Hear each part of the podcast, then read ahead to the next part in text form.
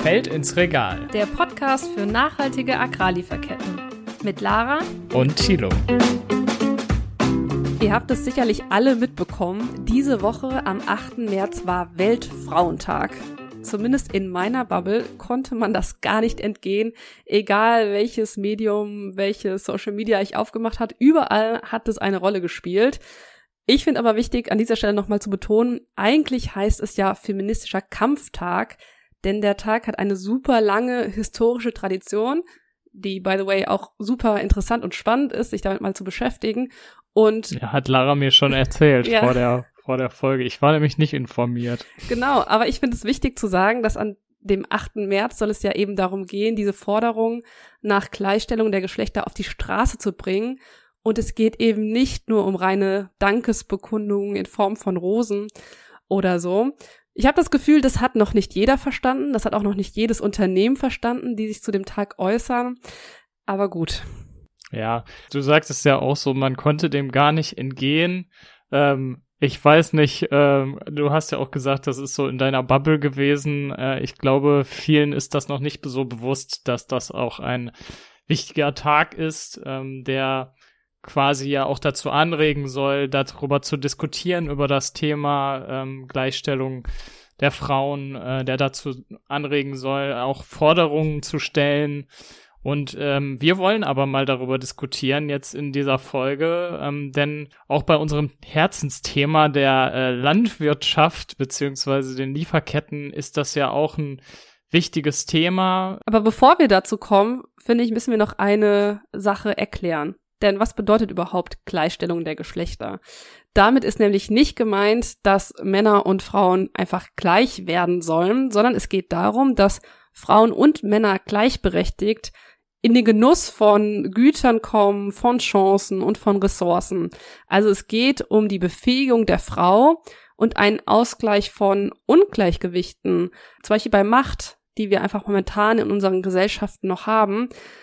Also, um es kurz zu sagen, Frauen sollen ihr Leben eigenständig gestalten können und die dafür notwendigen Dinge an die Hand bekommen, wie alle anderen Menschen auch.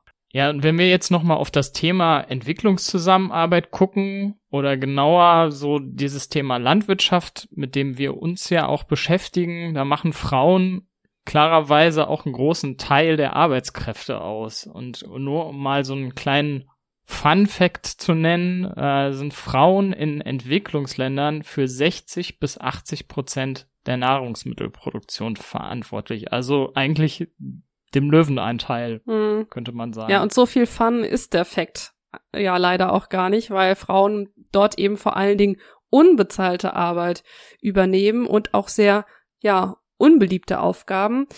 Wir haben dazu mit Laura Rondholz gesprochen. Sie beschäftigt sich mit dem Thema Gleichstellung der Geschlechter in der internationalen Zusammenarbeit und hat uns Folgendes gesagt. Da war ich vor 2 Monaten in Ghana auf dem Feld und da geht es um die Trocknung der Reishülse. Etwas, was meistens mitten am Tag stattfindet, sehr, sehr heiß ist, heiße Umgebung. Und da muss immer wieder diese Reishülse und das Reiskorn getrocknet werden. Und das zum Beispiel machen Frauen, was eine sehr unbeliebte Arbeit ist und oftmals nicht bezahlt wird. Das heißt ja schon mal, dass Frauen generell einfach auch wirtschaftlich benachteiligt sind, wenn sie schon mal Arbeit machen, die halt häufig nicht bezahlt wird. Und zusätzlich kommt da auch noch dazu, dass sie eben weniger verdienen als Männer durchschnittlich. Ja, das kennt man ja auch von hier, ja. Ja, genau, richtig. Ja, und gleichzeitig sind Männer dann auch wie hier häufig in höheren Positionen tätig und haben auch so in der Gemeinschaft einfach ein höheres Mitspracherecht im Gegensatz zu Frauen. Also wenn Entscheidungen getroffen werden, werden die eben unter Männern getroffen. Da gingen ja zuletzt auch einige Bilder um die, ja, durch die Medien, zum Beispiel von der Münchner Sicherheitskonferenz, ein großer Tisch mit vielen weißen, mittelalten Männern und keiner einzigen Frau an dem Tisch, also das zeigt... Mittelalt ist noch nett ausgedrückt, Lara. Ja, so sieht die Situation in Deutschland aus. Da kann man sich vorstellen, dass es da in anderen Ländern eben auch nicht besser aussieht. Was bei der Landwirtschaft aber noch ein ganz großer und wichtiger Punkt ist und ja eigentlich Grundvoraussetzung dafür, Landwirtschaft zu betreiben, ist erst einmal Zugang zu Land und damit auch der Besitz von Landrechten. Und die sind auch überhaupt nicht gleich verteilt. Global ist es so, dass 20% der LandbesitzerInnen Frauen sind, also auf der ganzen Welt. Das heißt aber, dass in einigen Teilen der Welt, beispielsweise in Nordafrika und in Westasien, ist der Anteil von Frauen sogar noch viel geringer. Also da sind es etwa nur 5% der LandbesitzerInnen sind eben Frauen. Und das zeigt ja, dass die notwendige Grundvoraussetzung einfach schon nicht gegeben ist und hier kein gleicher Start für beide Geschlechter irgendwie herrscht. Ja, und allen, denen das noch nicht klar war jetzt vorher schon und durch das, was wir jetzt so erzählt haben, Frauen werden eben ganz klar diskriminiert. Und das ist natürlich nicht nur eine soziale und wirtschaftliche Ungerechtigkeit, sondern hindert tatsächlich global gesehen daran, Armut zu beseitigen, Arbeitsplätze zu schaffen und auch Wachstum aufrechtzuerhalten. Und deswegen ganz, ganz wichtig ist die Gleichstellung der Geschlechter nicht ein Nice-to-have, sondern eine Notwendigkeit. Ja, dass das kein Nice-to-have mehr sein soll, das hat ja auch unsere Entwicklungsministerin Svenja Schulze gesagt, jüngst. Also bei ihrer Antrittsrede hat sie beispielsweise gesagt, sie möchte eine feministische Außenpolitik machen. Ja, Außen-, Sicherheits- und Entwicklungspolitik. Also eigentlich alle Politikfelder, die damit zusammenhängen. Und ich glaube, das ist auch so der Ausgangspunkt, den sie versucht damit darzustellen. Also, dass man das Thema versucht, bei allem mitzudenken. Ist ja auch eigentlich ein Thema, was strukturell, also was in der Gesellschaft bedingt ist und deswegen auch so in alle Bereiche mit einfließt und deswegen eben wichtig, das überall mitzudenken, finde ich. Da ist es wirklich wichtig, hartnäckige Narrative über Frauen und Männer, Geschlechternormen, Stereotypen aufzubrechen. Da ist es auch ganz, ganz wichtig, dass man mit Männern und Jungs zusammenarbeitet als Verbündete und das nicht nur als eine Aufgabe von Frauen für Frauen sieht, sondern wirklich gemeinsam zu schauen, wie kann man grundsätzlich die Strukturen verändern. Ja, das finde ich irgendwie als Mann einen ziemlich wichtigen Punkt, weil also wir müssen halt auch daran arbeiten, dass die Rolle der Frau gestärkt wird und gleichzeitig uns Gedanken darüber machen, wie wird eigentlich unsere Rolle als Mann in der Gesellschaft so definiert. Mhm. Also ich meine, wenn ich mir die Männer in der Werbung angucke, dann entsprechen die auch meistens einem gewissen Rollenbild, was irgendwie zeigt, dass Männer, was weiß ich, Sixpack haben müssen, muskelbepackt sind und irgendwie dadurch vielleicht auch überlegen sind in gewisser Weise und das sind sie halt auch nicht. Mhm. Also das soll aber nicht heißen, dass Frauen nicht dabei in den Vordergrund gestellt werden sollen. Also das darf man irgendwie nicht damit verwechseln. Ja, ich finde es auch ganz wichtig, dass man die Geschlechter eben nicht gegeneinander ausspielt. Also darum soll es ja auch überhaupt nicht gehen oder gegeneinander arbeitet, sondern dass das Ziel der Gleichstellung der Geschlechter ja auch ein Ziel sein sollte, was irgendwie allen Menschen am Herz liegen sollte, Männern sowie Frauen. Und ich meine, das kann ja auch gut tun, sich dem bewusst zu sein. Ja, und das ist notwendig. Ja. Also ich meine, es ist ein schwieriger Prozess, aber es führt zu Vorteilen für alle. Es geht letztendlich um ein historisches Ungleichgewicht zu verändern. Historisch gesehen waren Frauen weltweit und auch im globalen Süden immer nicht an Entscheidungen beteiligt und wurden immer auf vielen verschiedenen Ebenen, auf der individuellen Ebene und auf der relationalen Ebene und auch auf der strukturellen Ebene diskriminiert. Und jetzt geht es darum, dass wir da ein bisschen ein Korrektiv anlegen. Trotzdem gibt es da ja ein Ungleichgewicht in Richtung der Frauen und deswegen finde ich es super wichtig, das vor allen Dingen in den Blick zu nehmen und auch Initiativen zu entwickeln, die sich dem Thema eben besonders widmen. Das Ziel, das soll aber nochmal gesagt sein, ist aber die Gleichstellung beider Geschlechter. Und es gibt da ja auch schon viele Beispiele.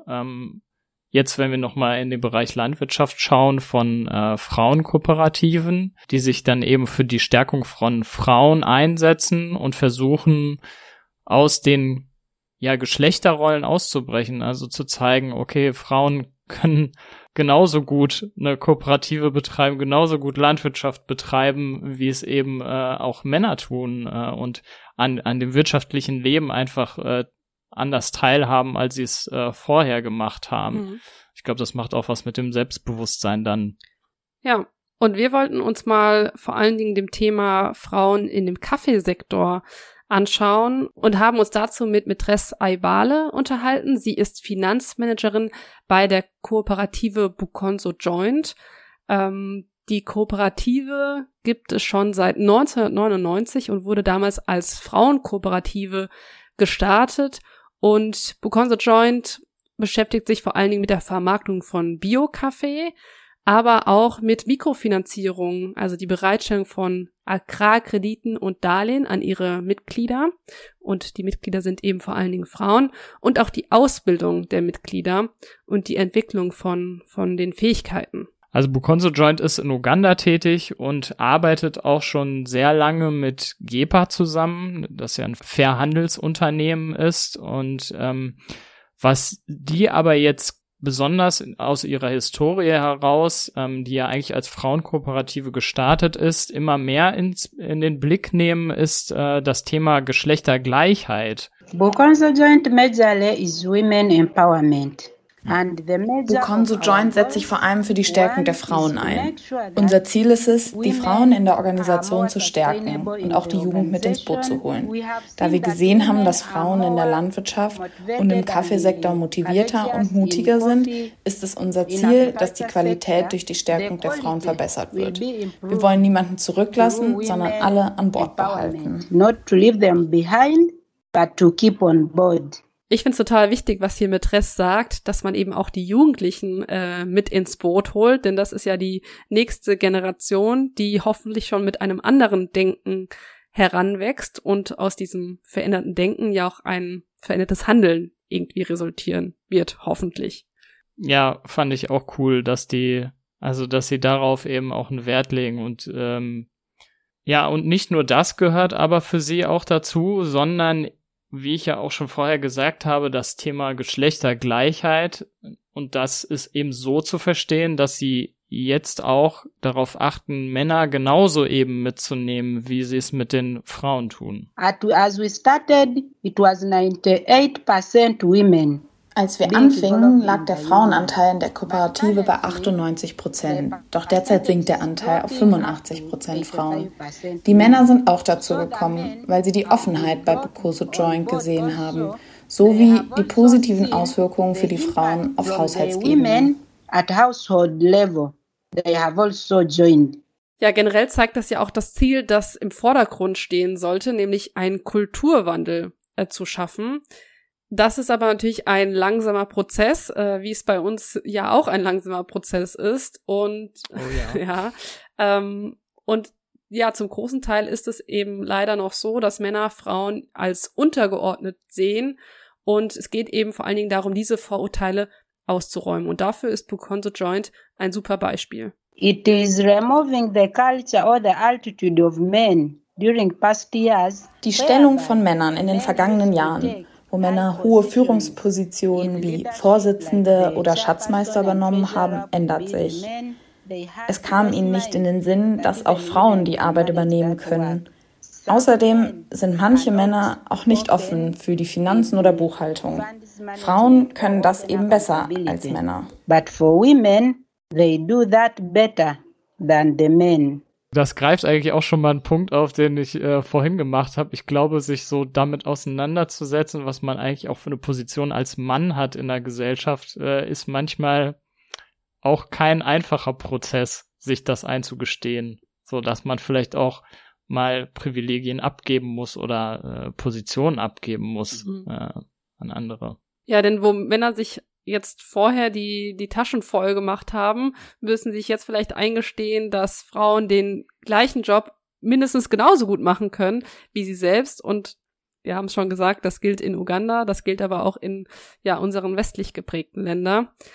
Und was ja auch oft der Fall ist, dass Frauen sich wesentlich mehr anstrengen müssen, um genauso gesehen zu werden wie Männer, um auch als genauso kompetent wahrgenommen zu werden. Und genau deswegen braucht es eben ja Unternehmen oder auch Kooperativen wie Bukonzo Joint, die mit gutem Beispiel vorangehen. The altitude of people, it is low to change. Die Mehrheit der Menschen ändert sich nur langsam, denn die Gleichstellung der Geschlechter ändert die Kultur der Vergangenheit, wie hier in Uganda. Da war es früher für die Männer klar, dass sie die Aufseher über alle Ressourcen sind. Es braucht daher manchmal einiges an Mut für einen Mann zu sagen, dass er bereit ist, das Land mit den Frauen zu teilen oder seine Position aufzugeben, damit auch eine Frau höhere Positionen einnehmen kann. Ja, wie ist das bei euch, Thilo? Wer macht da die Finanzen? Wir machen das ganz gleichberechtigt, Lara, ja, tatsächlich. Aber ich fand es interessant, dass Medrace das hier sagt, denn es gibt auch Studien, die sich mit dem Thema beschäftigen. Und die haben tatsächlich herausgefunden, dass Frauen durchschnittlich 90% ihres Einkommens in die Familie investieren. Und bei Männern sind es im Vergleich dazu nur 35%, die sie in die Familie investieren. Also ja, profitieren eigentlich alle davon, sozusagen. Ja, die Familie profitiert davon, wenn die Finanzen in der Hand der Frau liegt, kann man eigentlich so sagen. Ja, eben, auch, also ich meine, auch die Kinder profitieren ja davon, weil in die Familie zu investieren heißt ja auch in Bildung beispielsweise zu investieren. So was ja dann eben dazu führt, dass sie vielleicht ein besseres Leben haben, auch in Zukunft. Ja, das hat uns Medrace ja auch erzählt. Ich fand das ganz, hat irgendwie mein Herz erwärmt, wie sie das erzählt hat, dass wie ihre Eltern sich für ihre Bildung eingesetzt haben und dass sie dadurch eben jetzt auch als Finanzmanagerin arbeiten kann. Also, dass das natürlich auch ein Prozess ist, der schon bei ihren Eltern angefangen hat, wo sie eben jetzt sozusagen die Früchte von tragen kann. Ja, finde ich auch. Also, ne, das hat nochmal gezeigt, so dass dieses Thema Bildung auch ein super wichtiger Aspekt ist, der dabei eine Rolle spielt. Und ich meine, das ist das eine und das andere eben, wie gesagt, dass Frauen auch ermöglicht wird, solche Positionen eben einzunehmen. Also wenn ich mir das dann nochmal so dieses Bild von der Sicherheitskonferenz einfach mal ins Auge rufe, also du hast es ja schon gesagt, dieser Tisch voll mit alten weißen Männern, dann haben da, glaube ich, gewisse Barrieren auch eine Rolle gespielt, dass Frauen bisher noch nicht in diese Position gekommen sind. Ja, und ich finde es auch total spannend, dieses Gedankenspiel noch eine Stufe weiter zu treiben. Also, wie würde unsere Welt aussehen, wenn wir schon eine feministische Außen- und Sicherheitspolitik hätten? Also, hätten wir dann die gleichen Probleme, die wir gerade haben? Ich würde das mal ganz stark bezweifeln. Ja, das weiß keiner so genau, aber ich glaube, es wäre schon eine bessere Welt. Na, so. Das hast du jetzt ganz freiwillig gesagt. Und ich finde, das ist auch eigentlich ein wunderbarer Schlusspunkt. Nee. Uns würde jetzt an der Stelle natürlich mal interessieren, wie ihr auf das ganze Thema blickt. Beschäftigt ihr euch mit dem Thema feministische Außen- und Sicherheitspolitik? Wusstet ihr schon, welche starke Rolle Frauen in der Landwirtschaft und wie wenig sie aber davon profitieren? Also schreibt uns gerne mal, was ihr davon haltet, ob ihr neue Infos mitnehmen konntet. Und falls ihr noch mehr zu dem Thema Frauen im Kaffeesektor erfahren möchtet, würde ich euch gerne ein Video ans Herz legen. Das wurde in den letzten Tagen bei uns auf dem Instagram-Kanal Ich Will Fair gepostet. In dem Video geht's um eine Kaffeebäuerin aus Honduras namens Flor. Und schaut doch gerne mal in das Video rein, ich kann es euch empfehlen. Auf jeden Fall eine spannende Geschichte. Und wenn euch die Folge gefallen hat, dann lasst uns auf jeden Fall eine Bewertung bei Spotify da. Und schaltet natürlich in der nächsten Woche gerne wieder ein. Bis dahin. Tschüss. Bis dann.